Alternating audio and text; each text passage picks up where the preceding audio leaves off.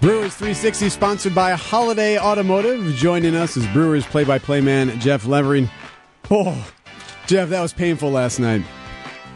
Yeah, the uh, the tenth inning was not great. I mean, everything was great up until the tenth inning, and then uh, just kind of a bunch of paper cuts. Right. Thankfully, it was just ten innings and not eleven. You know what? It all, it all worked out. You know what it reminded me of?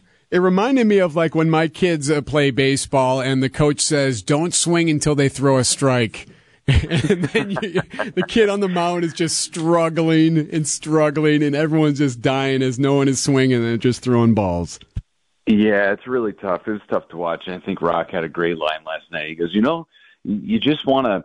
You just want to tell them to go out there and take it easy and just guide it over the plate, but you know it's a lot easier said than done. Right. Come on, just throw strikes, take a little off. It happens, but you know last night was a tough one. Hopefully they get an opportunity to to get a victory this afternoon. Jeff, I want you to kind of walk me through the the thought process in that ninth and tenth inning. For me, I put it on my Twitter feed last night. I would have saved Williams for the tenth inning. I, I would prefer to have the best reliever, arguably the best closer in baseball, with a runner on second than say a guy like Andrew Chafin, and maybe use your Uribe in that ninth inning. I'm not, and I know the thought process is, well, you got to get to the tenth. But for the Brewers and the lack of their offense, trying to win it off in the bottom of the ninth was unlikely. Three straight outs, and in the tenth inning, you got that runner on second. A little bit of a head start for the offense. Talk me through that thought process. The the am I crazy, uh, Jeff? Is, is there a reason I'm not a major league baseball manager?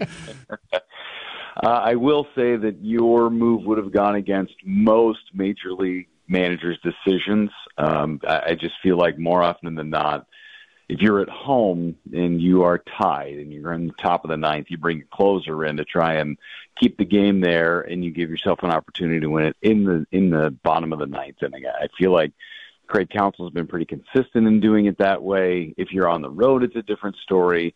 If you're tied, you know, we saw the Reds come into town and do that, and, and the Brewers ended up beating Alexis Diaz.